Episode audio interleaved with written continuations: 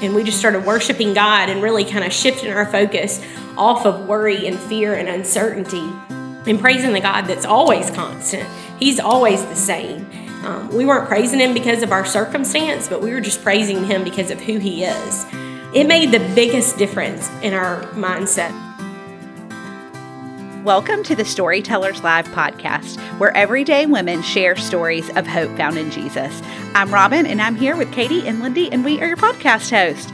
And today we are bringing you a story from Natalie Warren from the Auburn Opelika community. And just get ready. This is maybe this yeah. is one where you grab a notebook and a pen. Oh, it's so powerful and just so moving how she goes through her story and everything that God did. She's going to explain about a near death illness that her five year old son had. But gosh, the layers of what we call sometimes here God winks mm-hmm. that God showed her that he was with her and he was going to get her and her husband through this as well as her son was just amazing. So if you happen to be going through a difficult season right now, you definitely, like Robin said, want to have a pen and paper so you can write down all of the truths about God's character that you're going to learn through her story. Yes, and I'm excited for our Patreon insiders this Friday. Amy Grote is going to talk with Ashley Wood, who you might remember shared her story back in May of 2019. She was actually episode 50 and she shared about a difficult time that she had been through in fighting her Crohn's disease. And so they're going to catch up and visit so if you're a Patreon insider, I hope that information is coming straight to your email. If it's not, you might want to check your junk mail. Mm, there. We have gotten some feedback that Patreon finds itself in a lot of people's junk mail. So if you would like to become a Patreon insider, you can scroll down in our show notes or go to our website at storytellerslive.org. Here's Natalie.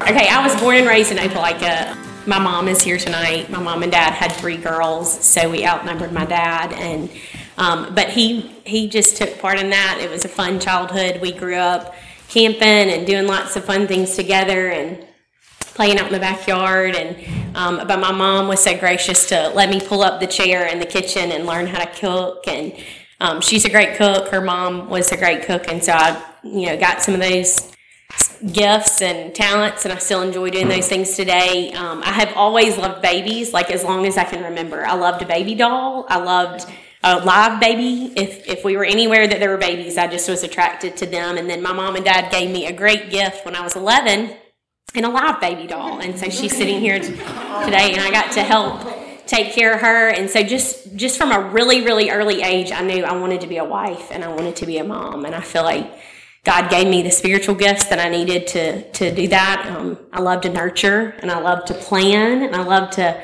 create parties and menus and all the things, but I also like to plan my life out.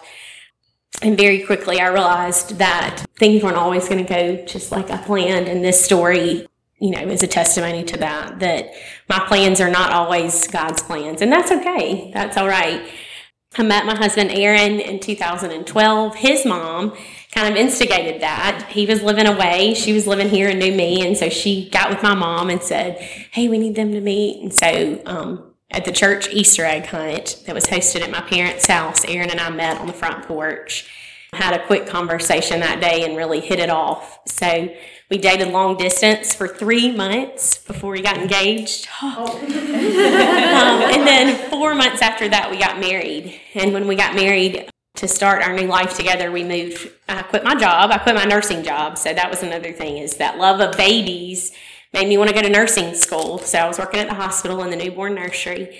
Um, so quit my job, moved five hours from my family, and Aaron and I started our new life together, our new marriage. And God was so faithful in that.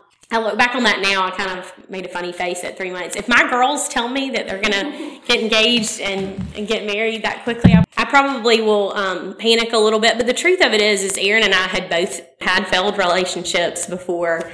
We were super intentional about our relationship together and getting to know one another and, you know, very prayerful. And we just felt like God was calling us together and, and he was faithful to it. We moved to a place where he already lived and had a job and I knew no one, and like I said, didn't have a job, but he was he was so faithful. He gave us the sweetest friends and neighbors, and we just learned to rely on each other. And in six months, he put in for a transfer, and we moved closer to family. So we moved to Dothan, Alabama. The weekend we moved in, our parents all came and helped us, rallied around us to help us move in, and we got the most exciting news when we found out that we were pregnant. Um, the weekend we moved in. And so we were just thrilled. Like I said, I had always wanted to be a mom, and um, now that dream was coming true, and Aaron was excited to be a dad and take that on. And so we were thrilled. Very early in my pregnancy, my blood pressure started to go up. And so I was working at the hospital. My doctor was also my friend, and he kind of took some extra precautions and said, You need to go on bed rest. We need to just kind of keep this baby in. And but in November, my blood pressure got too high. I went to the hospital in Dothan and they realized that I was going into preeclampsia. My coworkers all kind of gathered up, friends, coworkers who were taking care of me, and were like, You're going to go on an ambulance ride. So I went from Dothan to Birmingham, UAB, and the doctor there very quickly told me that I was going to be delivering Judson that day. So at 31 weeks, by emergency C section, Judson came into this world and a grand, he had a grand entry um, he weighed three pounds and 13 ounces. I just, I remember hearing him cry for the first time. I was laying on the operating table and that little voice cried and then they whisked him off into another room and I laid on that table and in, in an instant, my whole world changed. You know, you think you're going to be ready to be a parent and you think you know what it feels like and, and then, whew, all of a sudden all this responsibility comes on you the next week, I stayed inpatient in the hospital because um, I actually progressed from preeclampsia into HELLP syndrome, which was pretty critical. And uh, I needed lots of blood transfusions and lots of treatment. And so then Judson got to stay in the NICU for 25 days. That was a season of total trust building for Aaron and I. We had only been married a year and we, we were inexperienced. We had no idea what we were doing, but our family rallied around us and friends and, and we learned a lot about each other and a lot about parenting in a very quick instant. And um, that December, they, mid December, they sent us home with a little tiny four pound baby. I remember we got in the car that day to drive from Birmingham to Dothan and we kind of laughed and we were like, I can't believe they sent this baby home with us. Like, here we go, you know. Uh, and so we went home and we just kind of hunkered down, y'all. We, it was going into Christmas and we thought, we're just going to stay home. We're going to keep them safe. We're just going to hold him tight and keep our arms around him. And, and we did that. We, we stayed home. We canceled all the family activities. We're like, we're not coming home. We're not going to be around anybody. And we kept this tiny little baby well. And uh, we went to lots of follow ups and he was getting better. And so over the course of the next year, we sort of got comfortable in that role as being parents and we settled in. We bought a house in Dothan. We called it our forever house. We bought it thinking we were going to live there forever. And probably God was laughing at us. But then the next December, so we'd had Judson home a year, we got a phone call that Aaron's dad had been diagnosed with leukemia. Um, we thought that we were kind of over, we had really fought this battle with Judson, born early, you know, it was, it was really uncertain. And we thought, okay, we're done with that really hard season in our life. And now it's going to be smooth sailing from here. And so um, I remember we got that call late at night and we just really struggled with that. And Aaron's dad was very sick very quick, and um, our family just kind of rallied around him. And it was another tough season. And I remember sort of thinking, and Aaron and I talking about, I can't believe something else hard is happening. But I'm not really sure why that surprised us so much because in the Word, we're, we're assured that we will have troubles and we will have hard times. But it was just another season to build our faith. A couple of months later, we found out some more good news that we were expecting our second baby. This time, a girl. It was Ann Bradley. We love her so much. She is everything I always hoped for in a daughter. She's she's just like a little mini me. She loves to do everything I like to do, and and that's so fun. And anyway, that that year in August, um, we lost Aaron's dad. He lost his battle with cancer, but he is fully healed in heaven and and uh, one month later, Ann Bradley was delivered. And so it was just sort of a, it was a really sad season for our family, but also one where we, we welcomed into the family Ann Bradley and also two other babies, two other cousins. And so it, it was just God's way of saying, this is all part of my plan. Another significant part of David getting sick, Aaron's dad getting sick, is that while he was sick, he talked with Aaron a lot about the plans that he had made as far as preparing his retirement and his insurance and kind of he wanted to make sure that Aaron's mom was okay when he was gone, especially once we got to the point where we knew that he was most likely going to heaven. And so Aaron came to me one day and he said, Natalie, I think that I'm supposed to quit my job and change careers. Aaron had been an engineer for 15 years. He worked with a very reputable and great company. He was moving up in the company. And I was like, really?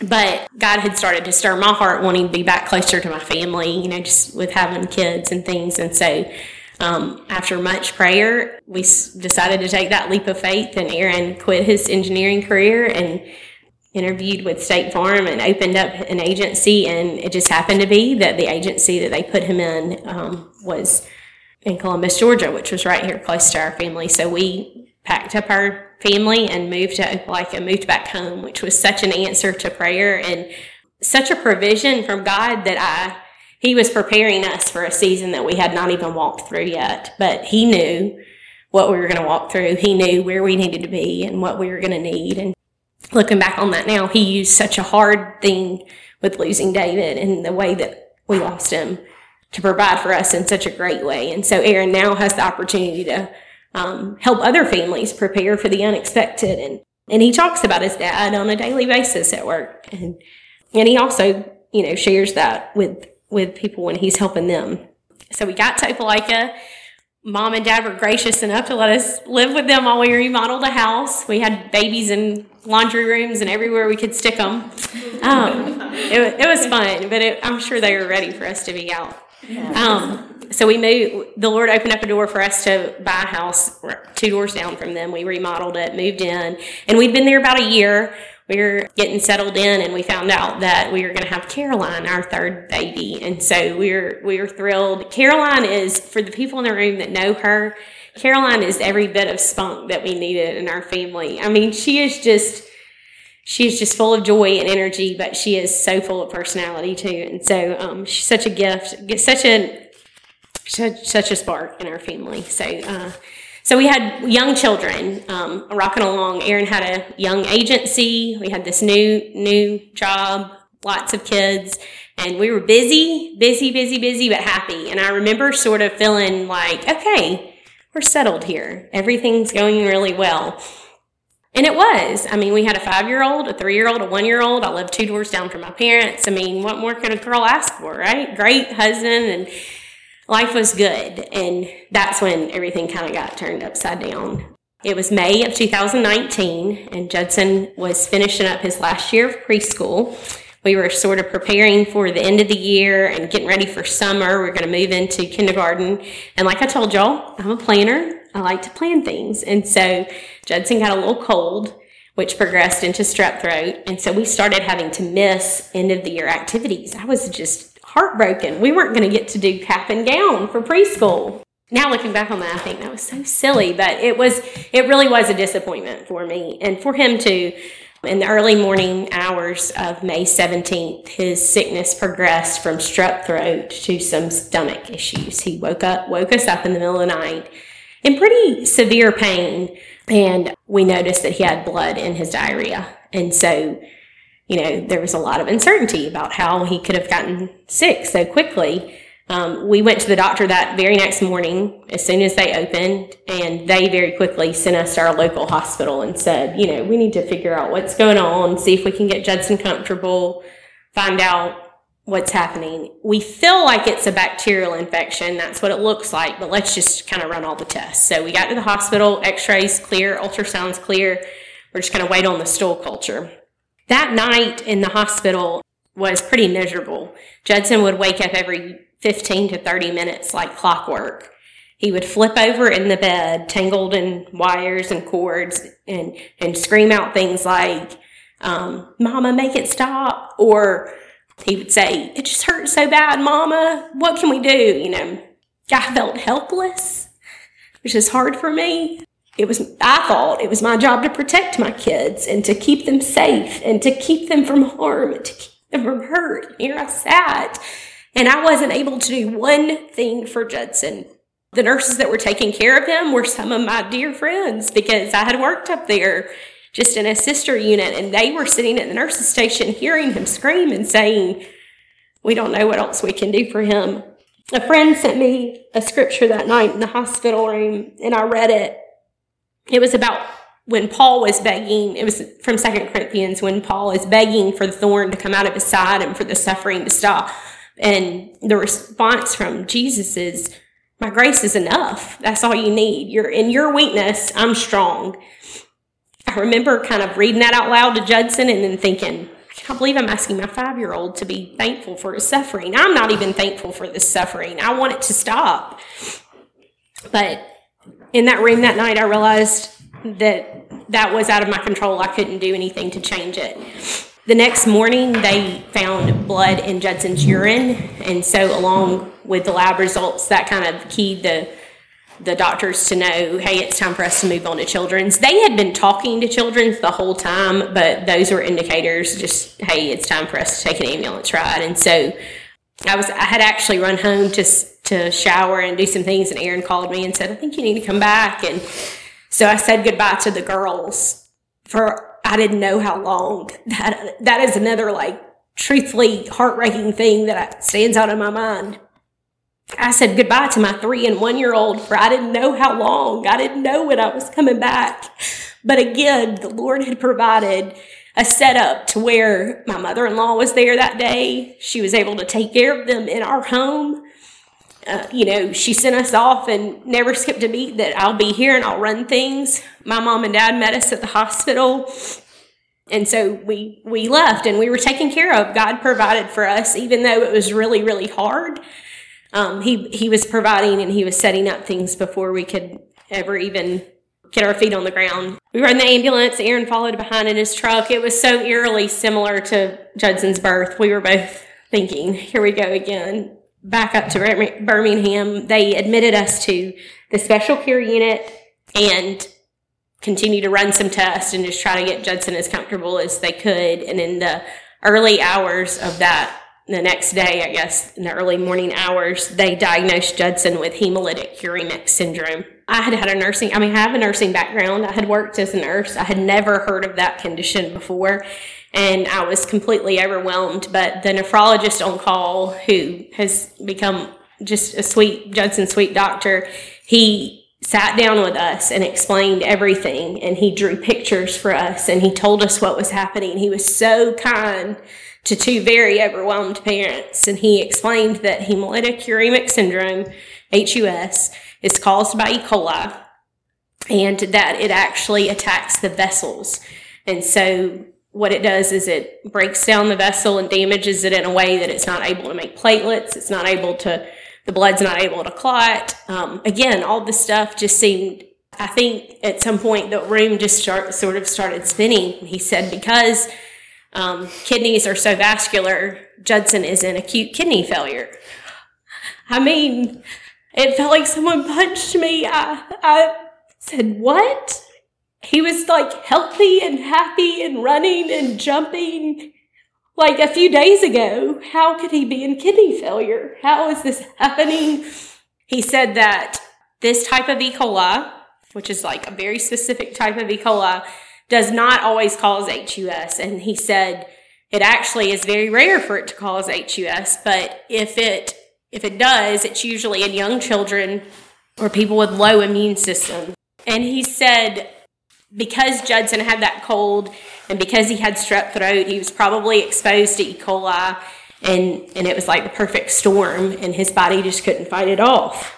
I wanted to figure out where he got it from. I was like, this is my job as a mom to protect him. How could I not have kept this from happening? And I racked my brain. We wash our hands. We don't eat raw meat. We had not been around cattle. We hadn't been to a public pool. I mean, the health department was calling me trying to trace this to make sure that no one else was going to get it. Have you been to a water park? No. I mean, I couldn't think of anything. And I still, to this day, have not been able to pinpoint where Judson picked up E. coli. I think it's another part of me being able to trust the Lord and know that I am not going to be able to protect him from everything. I'm not going to be able to protect him his whole life. What it's not even my job to do that. That's not what God calls me to do. But it's still hard for me to release. It's still hard for me to do. Um, I'm beginning to learn anyway. Dr. Feig explained to us that there was lots of uncertainty with HUS. He said, I can almost tell you with all certainty that these two things you will not know. And that is number one, what the outcome of this is going to be. I cannot tell you. I can't tell you um, if if his vessels will be able to heal themselves. And number two, he said, I can't tell you what time frame we're on. I have no idea how long this will take.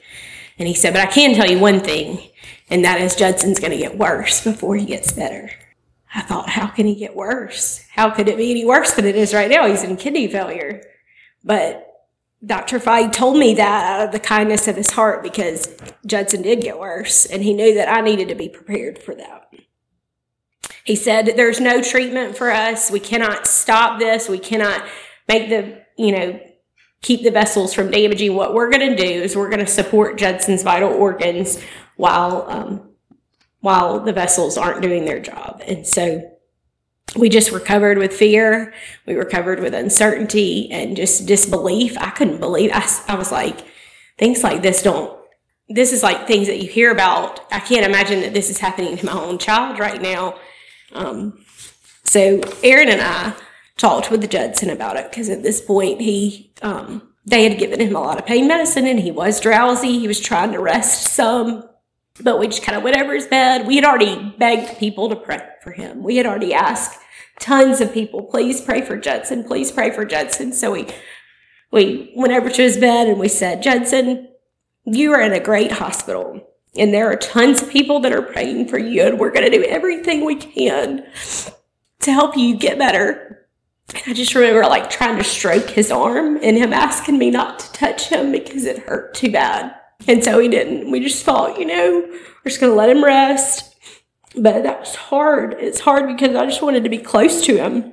I couldn't. So what Dr. Feig said came true. Judson did get worse, and he got worse quickly. So they moved him that night from, or, or that morning from special care into the pediatric intensive care unit. And they made the suggestion and said that they thought the best plan of care was to sedate him, put him on a ventilator, give him blood transfusion, and start him on bedside hemodialysis. And they said, and we want you to be in the room when we put him to sleep. Of course, we wanted to be in the room. We wanted to be there with him. That was one of the hardest things I've ever watched was for his eyes to roll back and the grip to leave his hand. And as soon as his little body went limp, it was like they just pushed us out of the room so that they could start working on him. I understood completely what they were doing, but it still was just like impossibly hard. And I, we got out into the hall. They closed the door behind us, and my knees just quit holding me up. I couldn't even stand. And I just kind of like fell into Aaron's arms. And I remember saying to him, Aaron, I cannot do this. I cannot lose Judson. I cannot live without him. Aaron was so encouraging to hold me up, both physically, he held me up that day, but also emotionally. And he said to me, Natalie, you can do this. And you will do this. If God calls us to it, He will walk us through this. He told me later um, that the day that we rode up in uh, the ambulance and he was riding behind us, Aaron said, God started talking to me that that day in the car, and he brought to my mind Abraham and Isaac. And he said, I just started thinking about that story, and I thought, how in the world did Abraham take his son to the top of that mountain and just give him to God? How could you do that? And he, he said, I know why he did it. It was because he could trust God. And I know that we've got to trust God. And he said, that day riding in the car that he just felt this overwhelming peace come over him. And he said, it wasn't because I knew what the outcome was going to be. It wasn't because I thought, oh, God is going to save Judson. He said, I just knew God was going to see us through it. And he said, and I just, I think, I think he did that, you know, so that I would be able to stand here to you right now and say, we can do this. And like looking back on this, that was one of the greatest provisions was that God used Aaron to hold me up that day. And there were other times where we were worn out and I was able to hold him up and I was able to point him back to the truth. And there were so many people that were sending us scripture and were sending us encouragement and were sending us songs and so many people were pointing us back to the truth. It was incredible. I kept hearing over and over and over, do not be afraid. Do not be afraid. And one day, my sister, Katie Caroline, sent me this bracelet in the mail. And I still wear it today. And it says, Do not be afraid. And it has Judson's initials on it. And it reminded me of a verse that a friend had sent me. It's Joshua 1 9, be strong and courageous. Do not be afraid, for the Lord your God will be with you wherever you go. I knew I was going to need to hear that more than once I was so afraid, y'all. And so I put it on that day and I wear it still because I still need to know that I, I don't need to be afraid.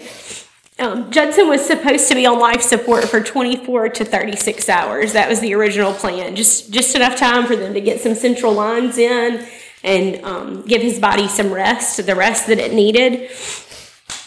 Um, he looked awful. I mean, that's the only way I know how to describe it.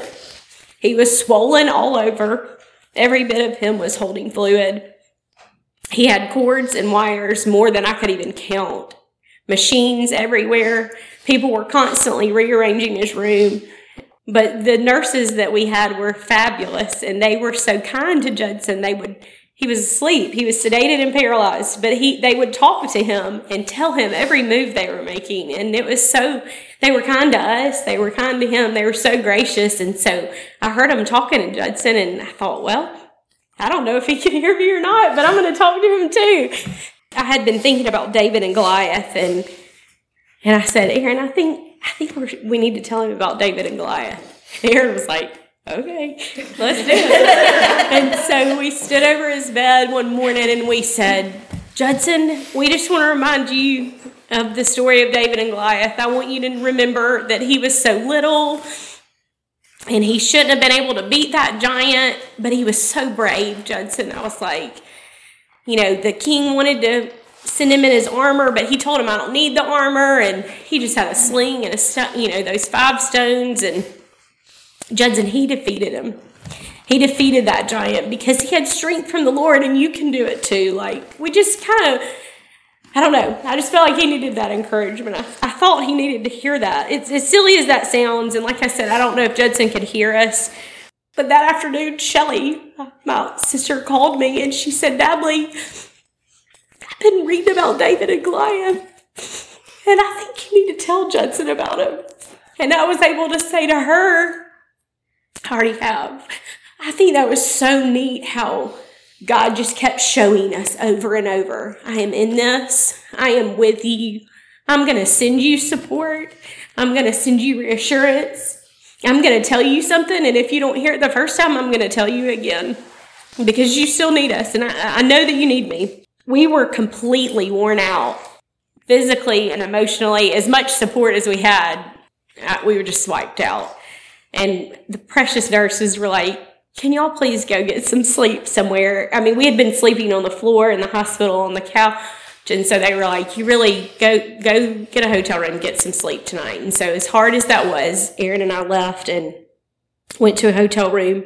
And the next morning we got a terrifying phone call at about six o'clock, I think it was.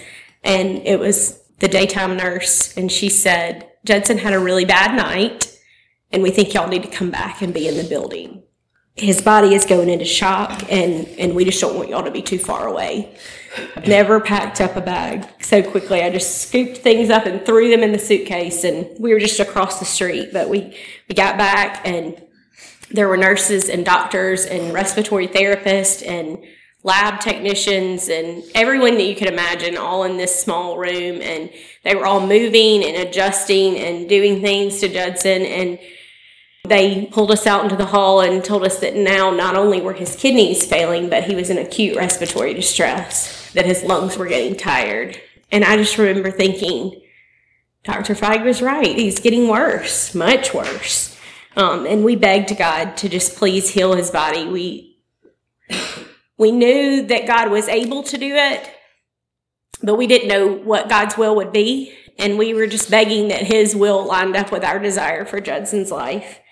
Um, that night, they worked all day long, all day long. And that night, the doctor on call came in and I, she told us, you know, that everything seemed about the same and that Judson wasn't really responding well. And I just had to ask her, I was like, can you just tell me, is Judson going to make it? Just needed somebody to reassure me that this was going to be hard and we were going to walk through and that he was going to be okay. And she looked at me and she said, I cannot tell you that. some children make it and some do not. And she was like, I'm sorry, I just need to be honest with you. And I, I appreciated her honesty and she left. And I just remember thinking, I wanted to, I wanted to have something to hold on to. I wanted some assurance. But once again, the Lord was saying, do not put your hope in this medical team. Do not put your hope in what you can see, Natalie. You put your hope in me. And, and it was uncertain, and it, it was uncertain for several days. Um, we had a family group text going, and one day my sister in law sent me a text on that group text, and it was a song. And she said, I want everybody to play this song at the same time, wherever you are, and let's just worship together. Um, play it in Judson's room, and it was Raise a Hallelujah. I had never heard that song. It's pretty popular now, but at that time it had just come out and I had never heard it. It says, I raise a hallelujah in the presence of my enemies. I raise a hallelujah louder than the unbelief. I raise a hallelujah. My weapon is a melody. I raise a hallelujah. Heaven comes to fight for me. I'm going to sing in the middle of the storm. Louder and louder, you're going to hear my praises roar. And up from the ashes, hope will arise. Death is defeated. The king is alive. I raise a hallelujah with everything inside of me. I raise a hallelujah and I will watch the darkness flee. I raise a hallelujah in the middle of the mystery. I raise a hallelujah. Fear, you've lost your hold on me. Rebecca said, I don't, this, this song was written for a little boy who is sick. I just think we need to, you know, praise God together. And we did everywhere we were, different cities, different uh, states even. We, we were worshiping God. We played it in Judson's room and it very quickly became an anthem for us. I, I mean, it, it has so much truth in it, and and and we just started worshiping God and really kind of shifting our focus off of worry and fear and uncertainty and praising the God that's always constant. He's always the same. Um, we weren't praising Him because of our circumstance, but we were just praising Him because of who He is. Um, it made the biggest difference in our mindset in our room a few days later, I got a text from a previous coworker who did not know that we were listening to that song and did not know that we were worshiping with it. And she said, I think you need to hear this song. It, I think you need to worship with it. It was Raise a Hallelujah. And she said, It's written for a little boy who has HUS or had HUS. And his name is Jackson. And I just, my heart skipped a beat. I knew immediately that the Lord was confirming that um, I'm here. I'm talking to you. I'm speaking to you. I'm all around you. And I'm going to comfort you through this. And, and truthfully, what happened was fear lost its hold on me. I, I hope, you know, rose up in our hearts and we thought, you know what? No matter what, God's going to see us through this. I think that's the first time that I realized that heartbreak and uncertainty and pain can coexist with comfort and joy and peace if you have your eyes fixed on Jesus. Because there was something different about our, our hospital room that we recognized. I mean, we were going through an impossible situation or what we felt like was impossible, but we were able to find joy with one another. And our, our nurses were coming in. Our nurses and our doctors were experiencing it too. And they would come in and they would say, Hey, I've got a worship song for you. I want you to play this. And they were sharing their struggles. One of our sweet nurses um, that had Judson several days in a row, she ended up opening up and sharing with me about her infertility. And we were able to pray together. And now today she has a baby. And I've been able to share in that with her. The Lord used another one of our young nurses. Um, she came in and she talked to me about the the heartache that she had experienced just a year before when she lost her mom and and she shared with me some scripture and some some worship songs that she used and she said you know the lord didn't answer my prayer exactly the way that i wanted it to be answered but he's still been with me and uh, i think that the the reason that the lord was able to connect our hearts was because of that worship i think that when we put our eyes on him and took our eyes off of all the the bad stuff, all the stuff that was weighing us down, he was able to really use everyone around us. It was incredible. Uh, that 24 to 36 hours that Judson was supposed to be on life support turned into nine days. It was so long. Every time that they would try to wean down his ventilator settings or, or um, adjust something and kind of let him do it on his own, his body just responded in a way that said that he was not ready his body was really, really stressed, and we just prayed and we waited. It was a roller coaster of emotions. Um, we we had sweet friends. Carrie got together a um, prayer meeting, and and people, family, friends, everybody from our hometown got together and they worshiped together and they prayed for Judson. We had specific prayer requests. We were all just begging God to heal him and to, to work in a mighty way. I remember one morning they came in and I was so ready for Judson to make a turn. I was so ready for something positive, for something encouraging. It just felt like every time they came in, there was some other system that was struggling, some other something that was hurting. And that morning they came in and said that they felt like Judson needed a chest tube, that his, he had fluid around his lungs, and even with the ventilator settings as high as they would like to have them, he still was struggling. And so I just felt so defeated, but I thought, what other option do we have? Sure, you know, put in the chest tube and let's see. But but I was so discouraged. And as soon as they, that, that was the morning that Carrie came to visit us. And that's just another provision, though. Carrie had already walked through something, and moving us back to Opelika, God had reunited our friendship.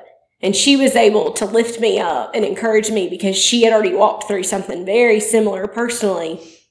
She visited me in the morning that they were putting in Judson's chest tube and and she allowed me to just kind of to be sad and to be disappointed and she, she said, It's okay if, if this isn't happening the way you want it to. It was so encouraging to me and such a relief. But as soon as they put in those chest, that one chest tube, his vitals changed. They kind of started to improve. And I thought, oh man, maybe that wasn't such a bad idea anyway.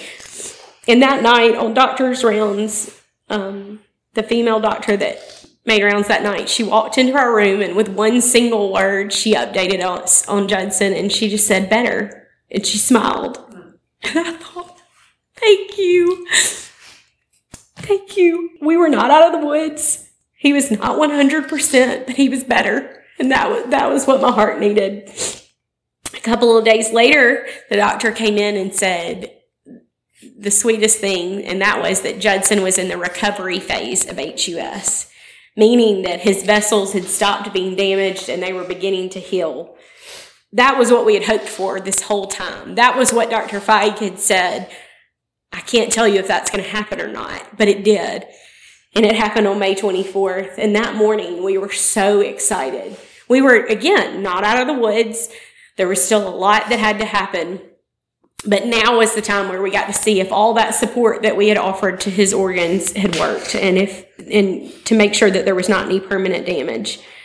The next few days were some of the hardest. I think that's kind of what happens. You like have this high and then and then it gets hard again because you I expected him I suppose to like hop out of the bed and be fine. No, I, I knew that that wasn't the way it was going to happen, but it just didn't happen as quickly as we had hoped um, our family who was taking great care of our girls, um, we said, okay, we're, we're finally ready for y'all to bring the girls up to see us. We had been away from them for so long. It was, oh, it was just so hard. And so I thought, oh, the girls coming will be good. Um, the girls coming was really hard because they came and they saw us and then we had to say goodbye again. But you know what? The Lord held them up too and he never let them feel he constantly helped them to feel his love. Um, again, they were being taken care of with their grandparents who they love, aunts, uncles. They had friends dropping off meals. I mean, everybody was taking care of everything. Aaron said one time, you know, it's like our world just stopped. And I said, no, Aaron, our world never stopped. We stopped doing it and everybody else just came in and picked it right up. And that was the most incredible thing to us is everything just kept going. It kept going so smoothly because the Lord had orchestrated it and it was really incredible. But he held our girls and and he held me through that separation, even though it was really, really a, a tough part of this. In the next couple of days, they said, We're ready to wake Judson up. We're ready to try to do this again. We're tr- ready to try to wean the ventilator. And I think because they had tried so many times and it had not worked well, that um, I just sort of thought, I don't know if this is going to work again. I'm not going to let myself get excited about it, but um, they weaned down enough, and his body responded in a way that it looked like he was going to let them pull that that tube, and so they pulled back on the sedation drugs, and Judson opened his eyes, and he nodded his head some, and he squeezed her hands, Oh, it felt good. It felt good to see him move. The day that they pulled out his breathing tube was May 28th, and we all gathered around his bed. He was already breathing around the tube. But they pulled it out, and me and Aaron and our sweet friend, our nurse friend, and the doctors and the respiratory therapist, we all cheered and we were just like, woo! And Judson looked at us like, what in the world is happening? and he, but he was so calm. He was so calm and he squeezed our hands. And, and that was such an answer to prayer because um, we had been warned that Judson might have some neurologic damage from you know the times where his vessels were being damaged and and and he did not have any of that. He was he was very calm and um, very relaxed. And that night he was able to point to some pictures. We had little laminated cards for what he wanted and he would point to it and uh, again squeeze our hands. And it just felt so good to finally feel like we had judson back just a little bit. The next couple of days he began to talk. He would say things like i love you mom he had a little raspy voice it was the sweetest thing. I still don't know if he understood why I was crying so much. I was just so happy to have him back. It wasn't over then. It wasn't like that was the end of Judson's sickness. It still took him several, several days to wake up fully. Um, he had EEGs to rule out seizures. He had ultrasounds when they thought that his bowels were perforated. He had x rays and neurologic studies. Uh, they weaned him off of his sedation and paralytic drugs, which caused some pretty awful withdrawal symptoms. Um, he had fevers and high blood pressures and O2 sat drops. Uh, he had more fluid around his lungs and more chest tubes. He got really agitated when we would make him sit up in the bed and like do exercises. But the ultimate the big picture, the end of the story is God performed a miracle in Judson. He healed him. He brought him from a very, very sick little boy and restored him to complete health. And it was a marvel to me and it was a marvel to Aaron, but it was even a marvel to his doctors and his nurses who told us over and over not everyone has this outcome. Not everyone responds like this. And we were able to say, it was God. We gave him all the glory. Um, he took the next few weeks learning how to re-walk, re-sit up in bed and hold his head up, eat. Um, he struggled to eat for a while, struggled to swallow. Judson has always loved Legos, and my sister in law would bring him Lego sets when he would ask for them, and he would try to put them together, and his little hands would shake. But that was such a victory when he learned to put those back together again. He loved that. And of course, his uh, physical therapist and occupational therapist, they loved that. They were like, let him put together as many Legos as he wants. But those were challenges. Those little bitty things that we take for granted, they were hard for him. We still didn't really know what our outlook looked like. Um, we talked to the doctors about changing out Judson's central lines to put in like semi permanent ports so that he could have some outpatient dialysis. His labs started getting better, and they started saying, Well, I don't know. He's making urine. He's making urine on his own. We, we're not sure about this. We're going to let's take a day off of dialysis. Let's see, let's see. And so after 21 days of being on dialysis, our doctor came in and said, We're not going to put in that port because Judson doesn't need dialysis anymore at all. Wow, that was incredible. It was truly a miracle where God stepped in and did more than we could have ever dared to ask or hope. The neat thing about miracles is, and my sweet friend Betsy told me this, and I'm going to use your words, that miracles don't always, rarely do they just affect the person that's walked through them. Um, even in the Bible, you think about the miracles there; they they affect all the people around them, the people who've witnessed them, the people who years later read about them. And so that same thing has happened with Judson's story. And so I want to share a story with y'all. Betsy was living in Nepal when Judson got sick, and when she heard about him, she immediately moved into prayer, and and she uh, you know just started praying and sweet little Matthew that was two and a half then, he started praying with her and they sometimes they would pray for 30 minutes, sometimes they would pray for two hours, but they were just praising God and raising a hallelujah. And they had a woman, Miss Goma, who would come into their house and help with things. And so she witnessed Betsy praying for Judson and praising God. Now, the thing that you need to know about Nepal is that is a Hindu nation. And less than 1% of people there are Christians. So Betsy could not legally go in and share with Miss Goma the gospel. But she saw her praying for Judson and she saw her raising a hallelujah. And slowly but surely, Miss Goma started saying, I want to know about Judson. Can you tell me who is he and what's going on with him? And so Betsy said, Well, sure, I'll tell you about him. And she started even reading some Facebook updates to her and saying, Here, let me tell you about Judson.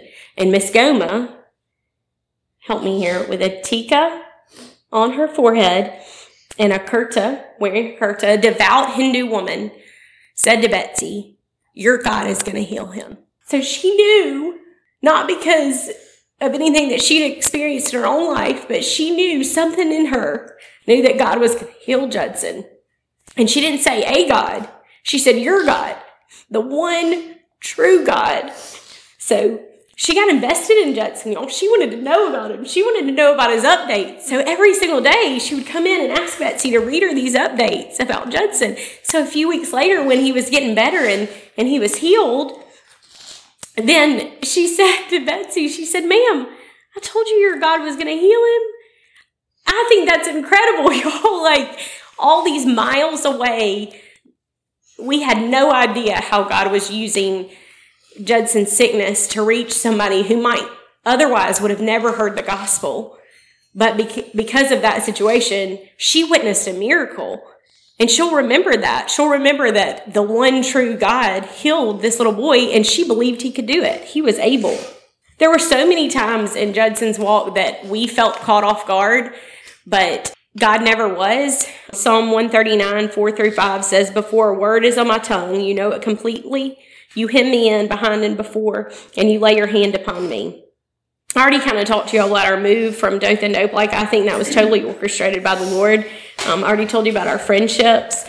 Uh, another provision was Aaron had had shoulder surgery the week before Judson got sick because he was going to have shoulder surgery. We had asked our dear friends that have a landscaping business, "Hey, can y'all step in and cut our grass for just just a quick season?"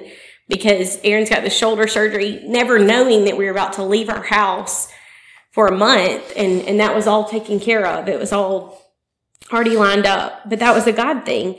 My sister in law and her husband, they live in Birmingham and they opened up our, their home to us. We would take turns going back and forth, and um, they would come to the hospital. My sister in law, Rebecca, she would come to the hospital and sit with us. She'd pick up our laundry and do it and bring us meals. And all while she was at the hospital, her husband was at home taking care of their family.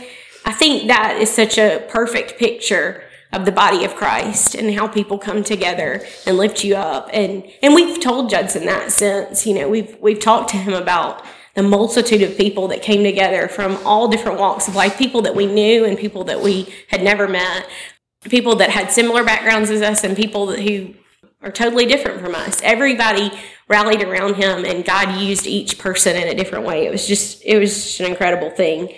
The big thing that I have learned through this walk with Judson is I can't protect my children. I can't keep them from harm or hurt. I wished I could. It's my job to point them back to Jesus, to say, no matter what you walk through, He's going to be there with you. And you're going to have some hard stuff happen, and it's going to hurt me just like it hurt my mama when I walked through it. But you can always keep your eyes fixed on him. And again, uh, Joshua 1 9, he, he's going to be with you no matter what. You don't have to be afraid. Um, God equipped us and he prepared us for this more than we even realized.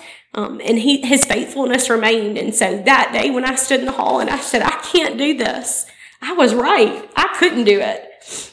But God was able to give me the strength that I needed to walk through that and to endure it. Um, and not only to do that, but to to learn from it. I just want to close with this last verse. I think that this it so sums up what God did. It's Ephesians three twenty. Now all glory be to God, who is able through His mighty power at work within you to accomplish infinitely more than we might ask or think. Because that's what He did with Judson, infinitely more. You know, as we said at the beginning of this story, there were just so many layers of truth about who God is and his character and learning how to trust him in difficult moments, in, in moments where you are literally on your face praying, God, please do something. You know, one thing that just spoke to me and I think it's because I had recently seen the movie called His Only Son was when she spoke about the story of Abraham and Isaac and, and how the only reason why Abraham could do that was because he trusted God and his plan. But you know, in the movie, one thing that was beautiful of how they depicted that story was Abraham struggled. I mean, he was crying out to God and, and saying, please, something else, do something else. But yet he still sat in his faith and his trust that God is good. And she also used the story of David and Goliath. I always mm-hmm. think, you know, God used, and he still does today, as with Natalie's story, he uses the power of story in scripture to explain who he is. And he still uses the power of story like Natalie's story to explain who he is as well, that he is a God that is trustworthy. And, and one thing just in particular is her husband said, I'm not trusting him because he's going to heal him. That's right. right. I'm trusting him because I love him yeah. and he can do all things for good. And I love the beautiful picture of their marriage because mm-hmm. she specifically said, when I was weak, he, was strong. Yes, and then in other mm-hmm. times, you know, I had to be strong for him. And that is exactly what the Lord wants in our marriages. Mm-hmm. I was able to relate to this in a lot of different ways. If you've listened for a long time, you know that our daughter has had multiple surgeries over the years and it's, it's just part of our life and part of our journey. And so I could relate 110% when she said that she thought it was her job to protect her son and she couldn't help him. Mm. I mean, without going too deep, that was my counseling session two weeks ago. Mm, yeah. I mean, isn't it my job to fix this? Mm-hmm. Isn't it my job to make it better and and take away the pain and do all of these things? And it's not. but it's so easy as a parent to find ourselves there, whether your child's in the hospital or whether your child didn't make cheerleading right? right. Like, right. it doesn't matter the severity of the issue. I think as a parent, our heart is to fix it, to yeah. want to fix it. Absolutely. And, and, we just can't. It's not our job. Yeah. And sometimes we take responsibility for things that aren't our responsibility. Mm-hmm. Whether you said, like you said, if it was, if it's an illness, if it's a wayward child, if it's, you know, a child doesn't make cheerleading or dance right. or whatever, we want to fix it. We want to, we want to try to bring them to God over it. And that's not even yes. our responsibility either.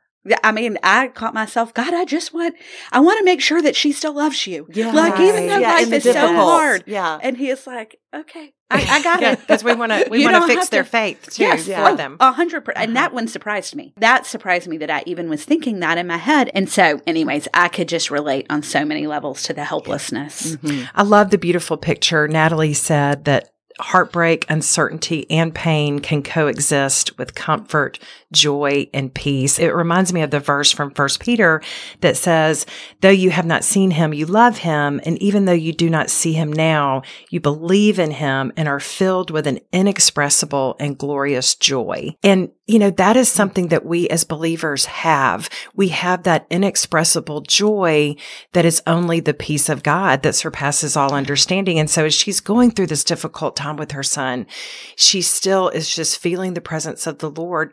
Not necessarily that Judson was going to be healed, but that she could trust God in the, in the journey. And that was such a wonderful reminder. Oh, definitely. And you know, I think we talk about this often, but the sense of community Mm-hmm. is so key. It's what our storytellers communities are about. It's why we love meeting in in dens and homes all around the country is because community is so key.